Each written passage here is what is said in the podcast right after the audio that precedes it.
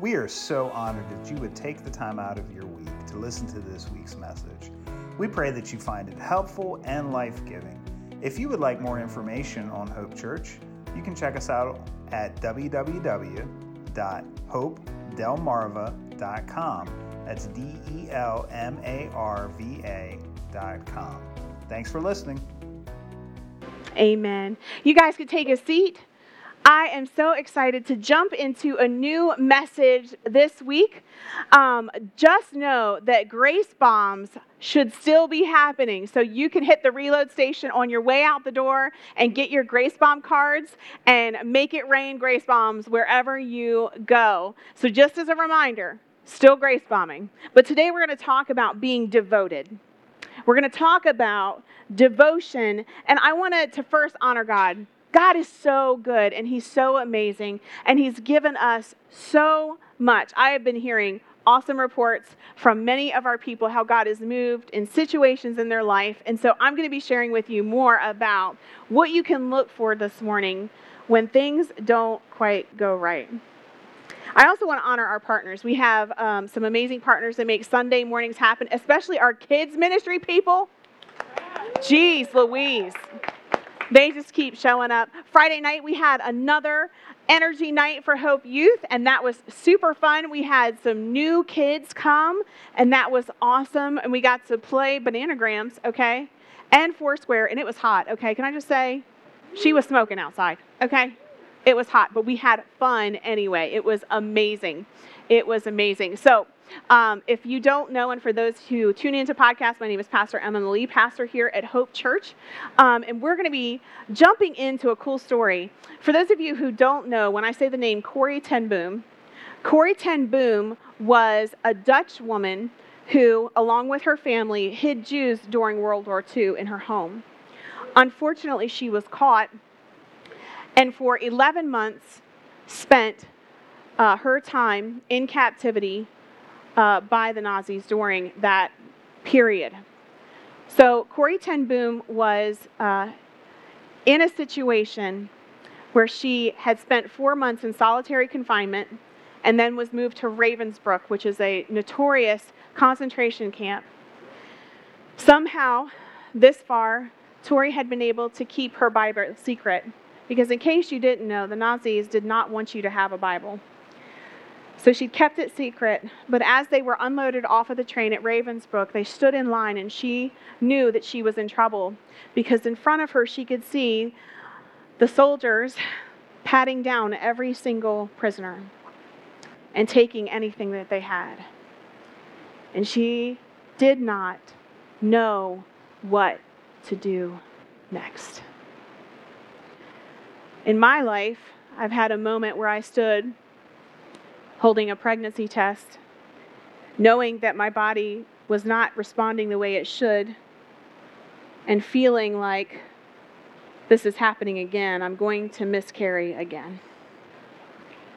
And in that moment, I said, I don't know what to do next. So, in our lives, we're going to face things where we are in situations where we literally say, I don't know what to do. I don't know what to do now. Have you ever been in that place? Every time, right? Whether you're facing an old temptation that's rearing its head again and you're struggling with the choices before you and your mind is crying out to you, I don't know what to do. I don't know what to do. Your brain is broken from that temptation and you're like, ah, I don't know what to do. Or maybe you've been faced with financial difficulties and you're like, man, I don't know what to do. And the pressure of the obligations and the need that you are facing has you wondering, what am I supposed to do in this situation? I don't know what to do next. Or maybe you're at a work situation and you had that coworker that took your stuff and sold it as their own. And you're looking at them in the meeting going, I don't know what to do right now, right? And you're like, what do I do with this? This morning, I believe that God wants to equip us with the power to face our next, I don't know what to do moment. I believe that God wants to give us the determination to allow the pain to have a purpose and our test to become our testimony. I believe that we can do this. In that 1974 interview, Corrie ten Boom stated, Everything we need in times of tribulation is in the promises of the Bible. The Lord will give us strength. I think that's pretty powerful coming from somebody who spent 11 months in a concentration camp in Nazi Germany. So, we're going to look into the book of James over the next two weeks, but I want to give us um, a little context. So, James is the stepbrother of Jesus, okay? If that's a, a bomb to you, Jesus had siblings after Mary gave birth to Jesus. Her and Joseph were finally able to be a married couple, and married couples produce children often. And so um, other siblings came after, and James was one of those siblings. And can I tell you, he didn't believe his brother was the Messiah at first. He was like, mm, I don't know about this, bro. If you've ever had a sibling, I'm sure that you would be like, you're definitely not the Messiah because of a sibling rivalry a little bit. However, James encountered Jesus resurrected from the dead and was like, okay, because I saw you die. I saw you hanging on the cross. I was way back with mama, um, and she was crying and stuff, but I saw you, and, and you're here. Okay, you are who you said you are. You are the Messiah, the Son of God, and mom wasn't lying about that whole virgin birth thing. He caught up real quick to the plan. Now, James is a prominent figure in the early church. You might remember him in the book of Acts. He's part of the Jerusalem Council, and he's part of the council that argued really strongly for Gentiles to be able to step into the Christian faith without having to be circumcised. Gentlemen, can I get an amen? Okay? So, thank you, God, that that is no longer a requirement to be a Christian in the faith. And you can thank James the just, as we like to call him, for that. So James was a wise man and he was influenced by the Jewish scripture.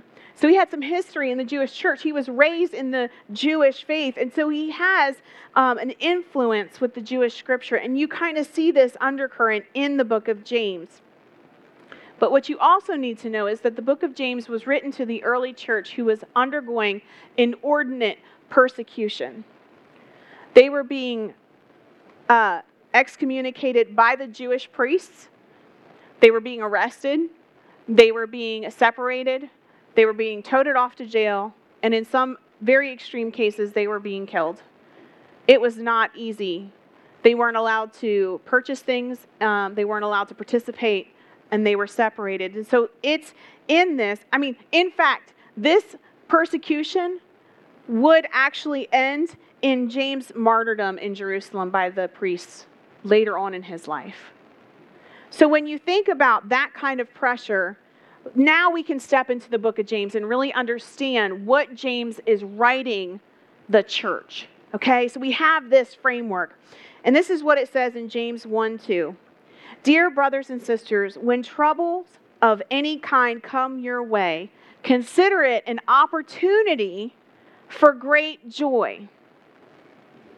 Okay, James. I, I, I, have never really been faced with something and been like, oh, all right, this stinks. Woo! Right? I don't know about you, but I'm like, James, what the heck? So I wanted to do a little digging and I wanted to find out more about this kind of joy. So, this is what I want you to know that this kind of joy, biblical joy, is more than a good mood. And we see in the Bible that from Genesis that the world that God created was very good, good and very good, right? So he's created flocks and fields and they were good, and animals and creatures and they were good. So God is good, the world is good, weddings are good and they give us joy, children are good and give us joy, right? We rejoice. we rejoice when our children are present so, biblical faith offers a unique perspective on joy. We have all this other joy, but I want you to see that it's an attitude adopted by God's people not because of happy circumstances, but because of their hope in God's love and promise. So, recall the Israelites wandering through the wilderness, but yet their freedom gave them joy joy in the midst of wilderness experiences. joy and they worshiped God. They got out of Egypt and they were like, woo! They complained a little along the way, but they had joy. And Miriam worshiped God. She praised God, wrote some worship music, and was like, let's go, Israel, I'm going to lead you in this song. And they were like, oh, Jesus. Well, God, oh, God, let us out, right? Um, that's not in the Bible. That's my interpretation of that song, okay? But speaking of Moses, then we see the prophets throughout the Old Testament, and they are telling us that we're waiting for a new Moses, better than Moses. We're waiting for the Messiah. And then we see in the New Testament, we see that Jesus comes and he's announced with tidings of great joy. Right? That's a song too right? So tidings of great joy. But Paul identified this joy when he wrote about joy in the faith in Philippians 1:25 and joy in the Lord in uh, Philippians 3:1. So this joy was the gift of God's Spirit. And it was a sign that Jesus' presence is with you, inspiring hope in the middle of hardship. So the good news is that Jesus' love has overcome death itself, making joy a reasonable uh, thing, even when the circumstances, like Corrie ten Boom's and like mine, present themselves. So, does that mean that we don't acknowledge our pain? No, no. Rather, it means that we grieve, but we don't grieve as those who have no hope. We, we don't just are sad and sit in it, and as Paul put it, writing from prison, okay, Paul said, but being full of sorrow, meaning he felt all the feels, he felt his emotions. Then it says, yet rejoicing. Yet rejoicing. So listen, you have to find purpose in the pain. Jesus said, In this world you will have troubles, but I bring you my peace, right? So there is a purpose in the pain, and tests and trials are going to be part of everyone's life, and even the Christian life. You don't accept and say yes to Jesus, and then the next second, y'all, things are just rainbow, sunshine, and unicorns. Don't, regardless of what my four year old daughter tells you, there are no unicorns, okay? Um, sometimes, though, and I think everybody can attest to this, we just want to avoid the pain altogether right? We just want to avoid it rather than growing in steadfastness during times of trial, whether growing in our abilities. Common sense tells us to cut bait and run, like, oh my gosh, I'm out of this. I want out. I'm done. I want to run, right? And sometimes this voice is useful. Sometimes that voice that says, let's cut bait and run, you should probably run. There are some situations in your life, like hot fire, leave, right? Predator, get away, right? This is useful but sometimes this instinct will get in your way.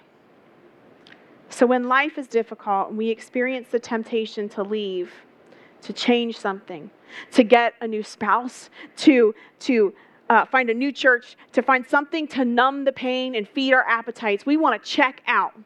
We want an escape. God, give us an escape, right? So let's be honest first. We all want to cut bait and run when it's time and trials and hardship come. So we need to recognize that in those times of hardship, we need more than our gut reactions. We need more than our emotional responses when stuff gets hard. We need something deeper, and we need a reason to stay in the fight. And this is where James comes in and offers us this next truth. He says, For you know that when your faith is tested, your endurance has a chance to grow. I'm still not enjoying this, okay? Endurance, a chance to grow, right? But the reason for joy is because we are given the opportunity to have our faith tested and tried. And this pressure reveals what you have internalized. Okay, during the pandemic, when we were all locked down, guess what happened? We all had to live our truths. Whatever you had been operating in, whatever you had been feeding your soul and feeding yourself, the pressure of being locked in your house with all of your people squished. And what came out And what is continuing to come out of people's lives is the result of what was internalized. But when we are tested, listen, a test does what? When you have a test, whether it's for licensing or in school, a test reveals what you have learned. A test reveals all the information that you can retrieve about that topic. And when you are tested and you do well, you get what? Confidence, satisfaction, and you know what you know. And you're like, cool. When you get tested and you get your license in something, whether it's nursing or counseling or whatever, when you have that license and they pass you, what do you have? Now you have confidence to go do the job. You have confidence in our faith, when we're tested, we get to grow in our confidence in who God said He is and in our faith in Him. So when we're tested, we will grow our endurance. And endurance is so much more than just the ability to endure another hardship, it's godly perseverance. It's godly perseverance. It means that you can stay in the fight when you can't seem to agree with your spouse. It means that you can keep making uh, your faith central even when people are making fun of your faith. It means that when your boss, boss is pressuring you to do something unethical, you can stand and say, No, I can't do that. Right? So, James 1 4 adds this to it. So, let it grow. For when your endurance is fully developed, you will be perfect and complete, needing nothing. Needing nothing. But here's the two words I want to zero in on let it. You choose to let your circumstances and the pressure either destroy you or develop you. You have to stand in that truth and know that you have the choice to let it. So you can let your trials crush you, or you can allow them to grow you. Now, it says perfect and complete, and that freaks me out because I know me, and I am definitely not perfect. But this is what it means it means to be mature. We're talking about maturity. So, ask anybody older than you how they got to the age that they're at, and they're going to tell you that they endured some earlier hardships. Whether it was uh, like my dad who overcame cancer, whether it was um, a, a history of addiction that they overcame, or maybe it was recovering from a setback in their lives, they will tell you that they reached the age that they're at because they endured and they overcame. Not only did they just go from surviving, they went to thriving. They went to thriving. And Paul wrote in Romans 5 4, he wrote this that endurance leads to strength of character, and character strengthens our confident hope in salvation. Listen, God wants to mature your faith and to cultivate in you a fully developed character that shines in the darkest night. That will not happen if you leave the fight early. If you bail, you'll fail. Okay? That's a quotable quote. He will not force his will on you. You ultimately decide what you do with your trials. And you can either allow them to strengthen your character or harden your heart. You can either blame God or you can accept what's happening and ask what's next. We'll get to that in a minute. But what I want you to hear me say is, in other words, you can either choose to get better or you can choose to be bitter. So you choose. You choose. So this morning, I want to give you four practical steps that you can take and totally use right now uh, for the next time you face one of those I don't know what to do moments. Okay, you ready? Number one, choose joy. Choose joy. And the first thing you need to do is remember the outcome. So, yes, this stinks. Yes, this is hard. Yes, this trial is awful. Yes, this is rough. But you choose. Remembering the outcome is important. And the outcome is twofold. Remember, you will have a fully developed faith, and that is confidence in Christ, confidence in who He is. He said what He said, He's going to do what He said. Let's trust that that's going to happen. Sometimes that means we have to go back and revisit all the ways God showed up before in our lives. Even when we are in this deep in the mud and it feels like we're getting ready to go under. You got to hold on to what He's done before in your life. The second outcome is that you will have a fully developed character. Character is a lost thing, unfortunately. But Christ wants his people to have a fully developed character, lacking nothing. Nothing. And a fully developed character is one that endures hardships. It's one that is stronger. It's one that has something that is also lost in our culture, which is grit the ability to stay in the middle of a fight. Stick to itiveness. I like it. Right. So, choosing joy means remembering the outcome, but it also means staying in the process. Staying in the process. Do not despair. Do not quit Corrie ten Boom only knew in that moment, standing in that line and watching them pat down each prisoner, uh, that she only could pray. She had no other tools in her tool belt, okay? All she could do was pray. So she prayed this. She said, Oh God, please send angels to cover me. And then, remembering that angels are often unseen, she prayed, And please, Lord, make them opaque. Make them opaque so that I cannot be seen. Can I tell you that God was faithful? And she watched as they searched the woman in front of her and then moved her through the line and they searched the person behind her. But they never searched Corrie. Can I tell you that God stood there? His angels covered her and God provided a miracle. And for the next uh, 11 months, with Corrie and Betsy, her sister. They endured trial after trial, after hardship, after embarrassment. And when God sent lice to their bunkhouse, instead of getting bitter, Corrie thanked God because none of the guards would come in their bunkhouse because they didn't want to get lice. So Corrie was able to conduct Bible study and lead many, many Jews to Jesus. She was able to do miracles in that place through God's power because of little lice. So, how do we uh, continue to know what, what we're facing is going to be resolved? How can we move into the next thing? What opportunities are we being faced with? So don't cut bait and run. Stay in the fight. Choose joy, remembering the outcome, remembering that he who promised is faithful.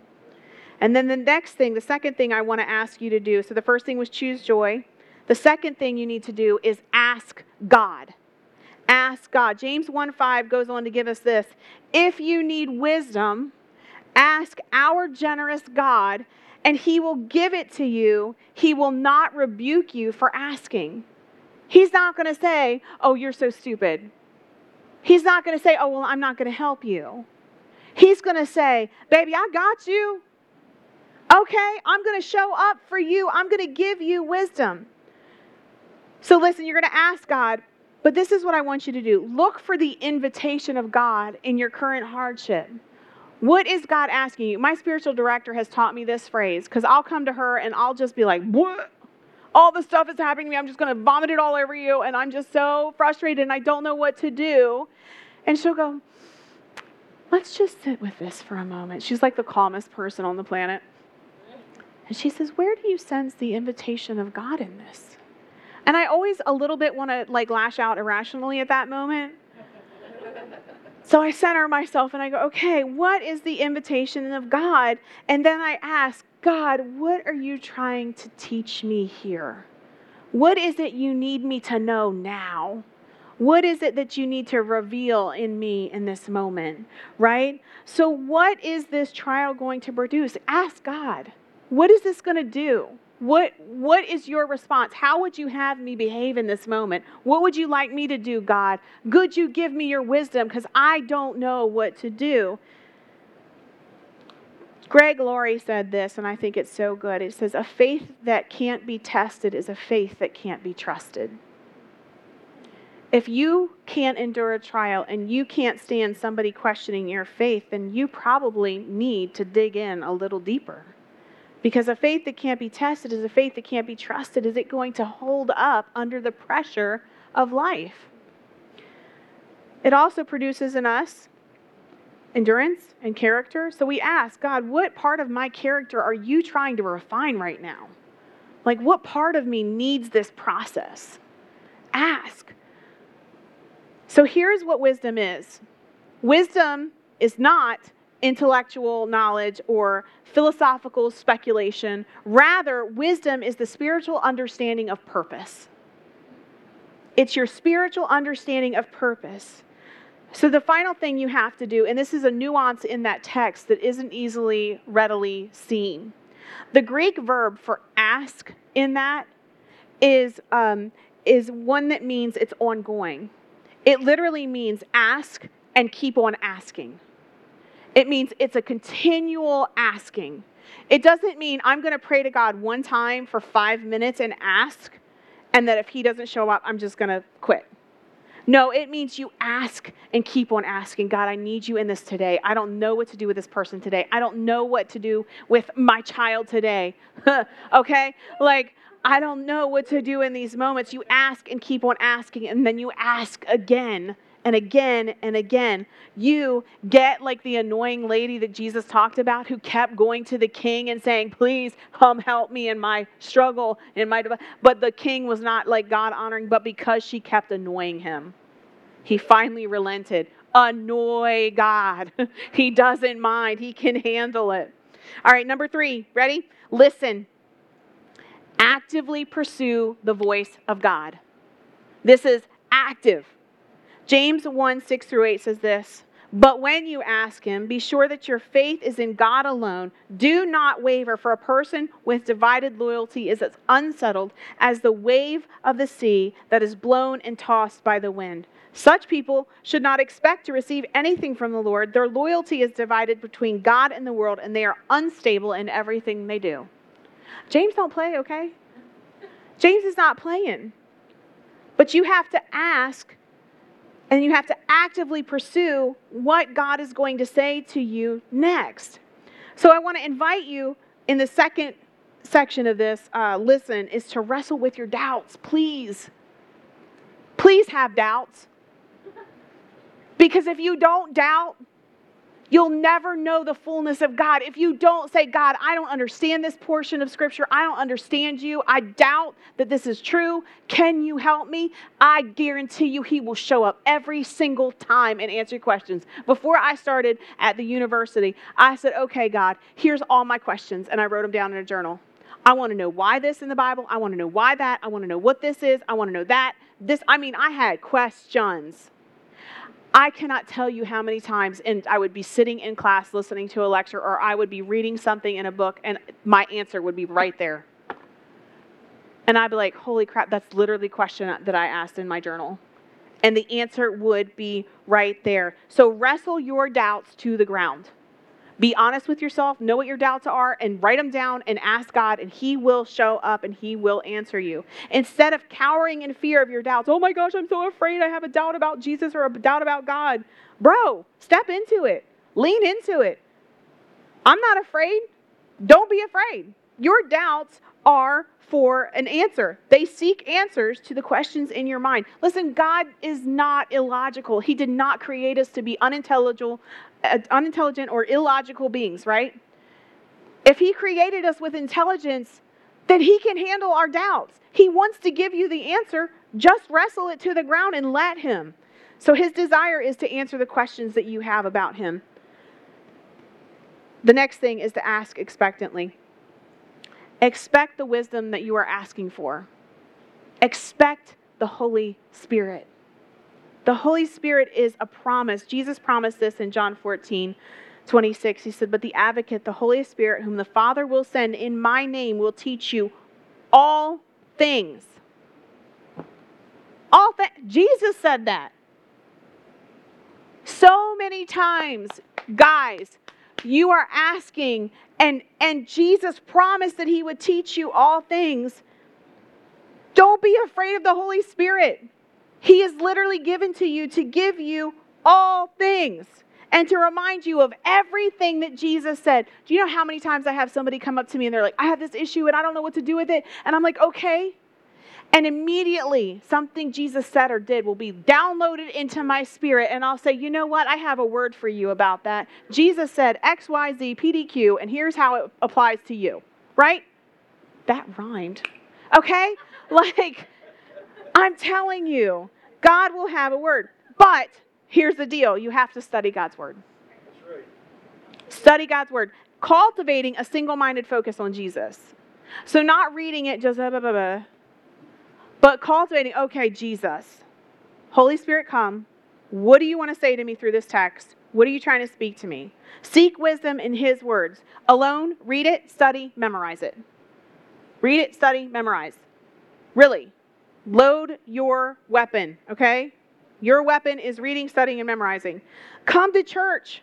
Listen, take notes, review your notes. I'm talking as somebody who is guilty of not reviewing my notes all the time from other pastors, okay? I will listen to sermons, I will take notes, and then I'll forget about it in my journal and I will not go back. Go back and look.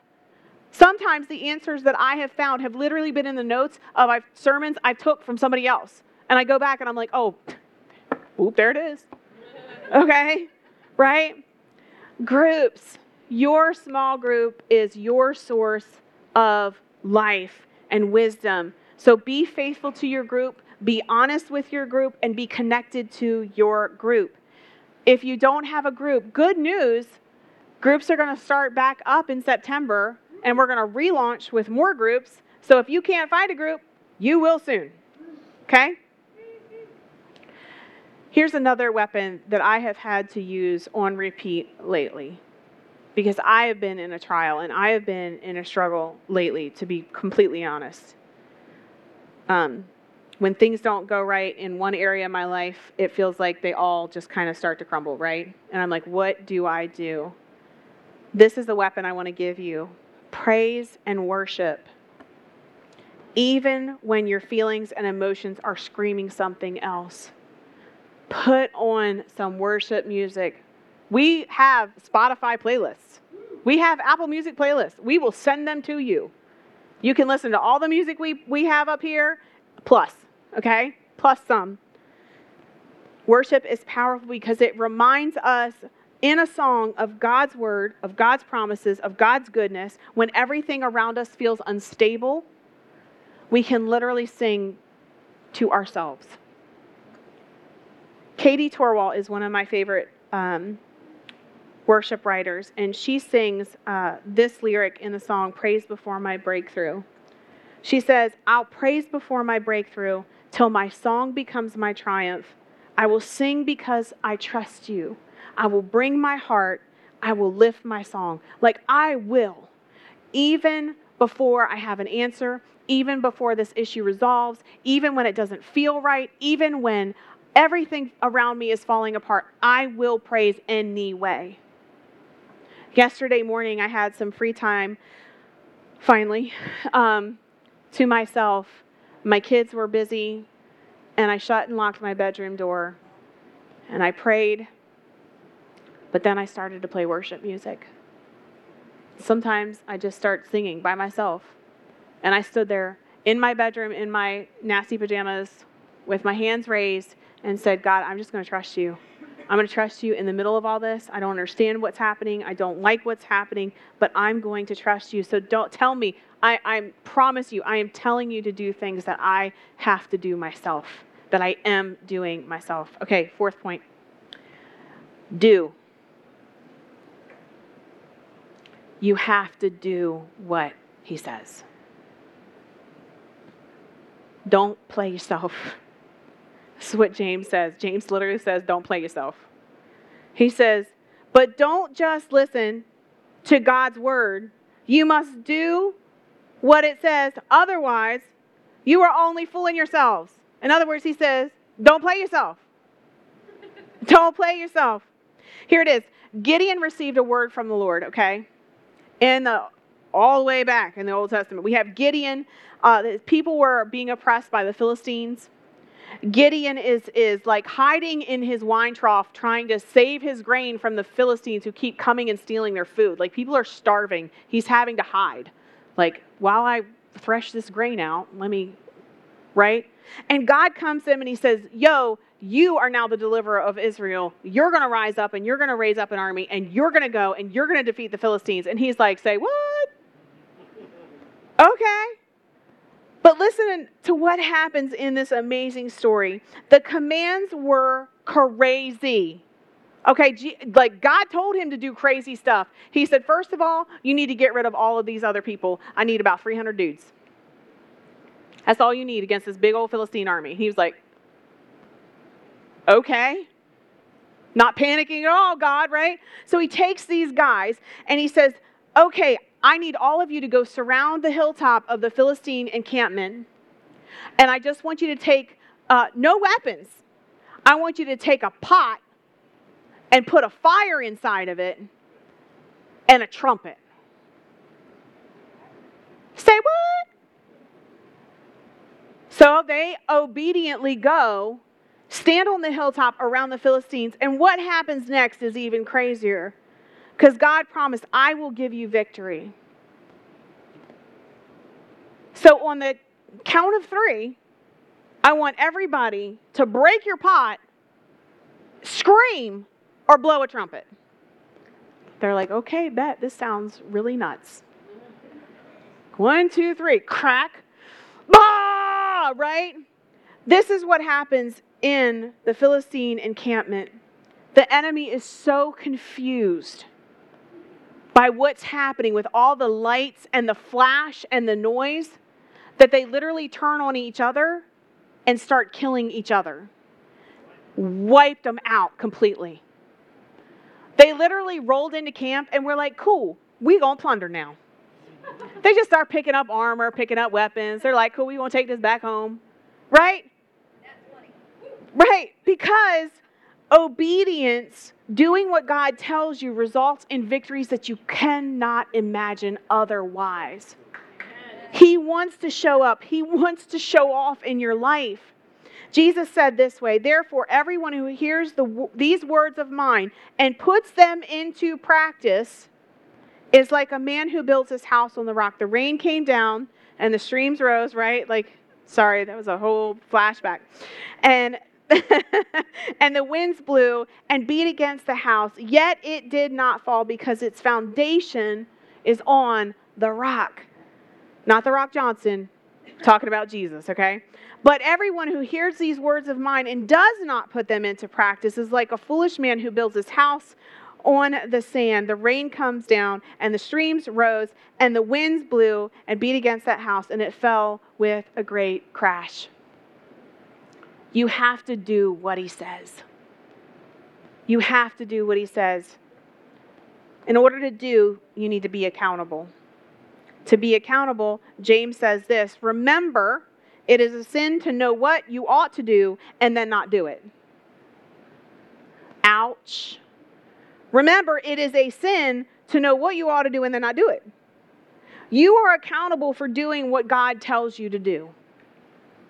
You are accountable.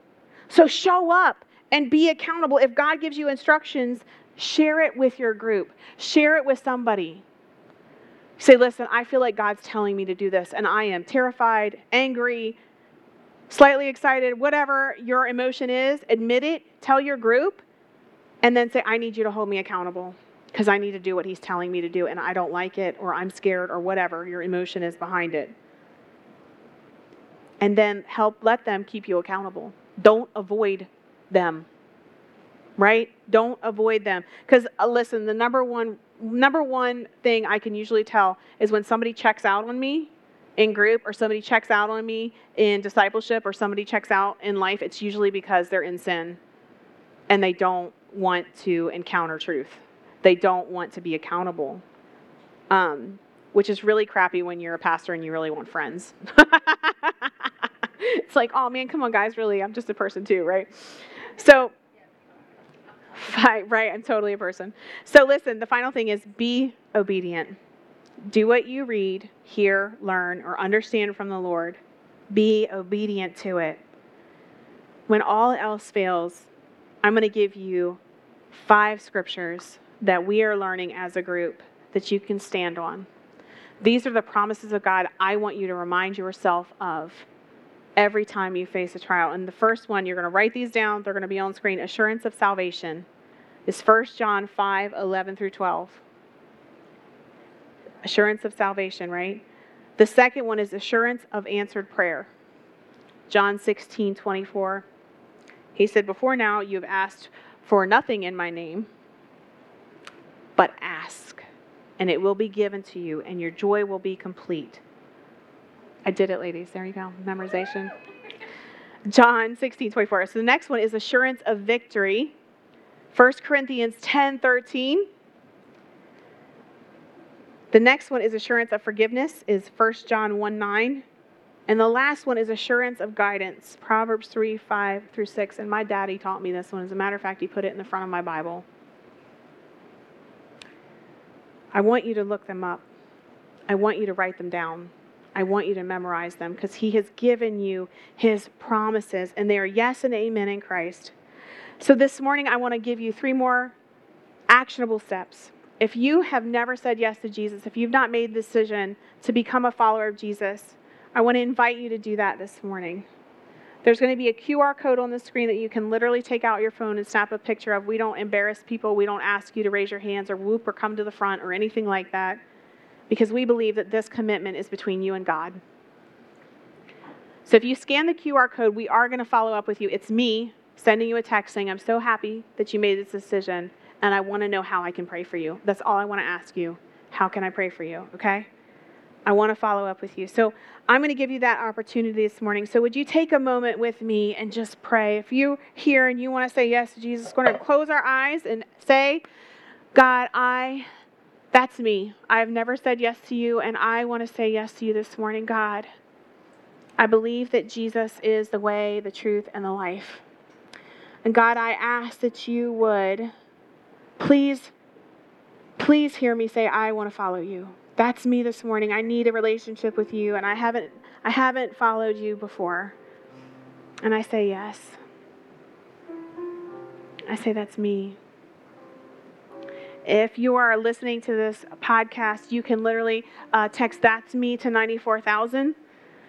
If you're here and you need to make a recommitment, you're like, Jesus, I have not been following you the way I'm supposed to. I want to say yes all over again.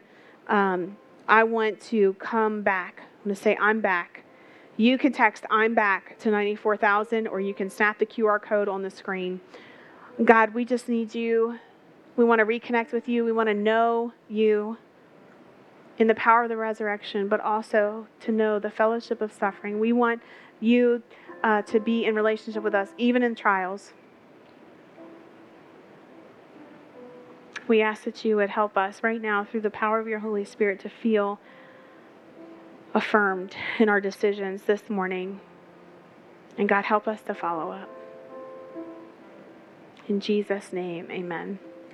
All right, for this final one, everybody can get out your phones because I want to invite you to the James Challenge. So you can snap this QR code on the screen, and together, as one, we can do a Bible study in the YouVersion Bible app together. And we will jump into this tomorrow morning. So we will read in the book of James together. There's an opportunity for you to comment in the YouVersion Bible app, and we can read the word together and get on board with what God is teaching us today. This is a way to be accountable to do what God is asking us to do. So I would love for you to jump in this with me. Um, it's a great uh, a great tool. If you don't have the YouVersion Bible app, trust me, you can just click this. It'll tell you how to download the app and all of that. Um, it's a really cool app. We hope you found today's message both helpful and inspiring. Hope Church meets every Sunday at 10 a.m. in Seaford, Delaware. If you would like more information, you can find it at www.hope.com delmarva.com. That's hope, D E L M A R V A.com. Thanks for listening.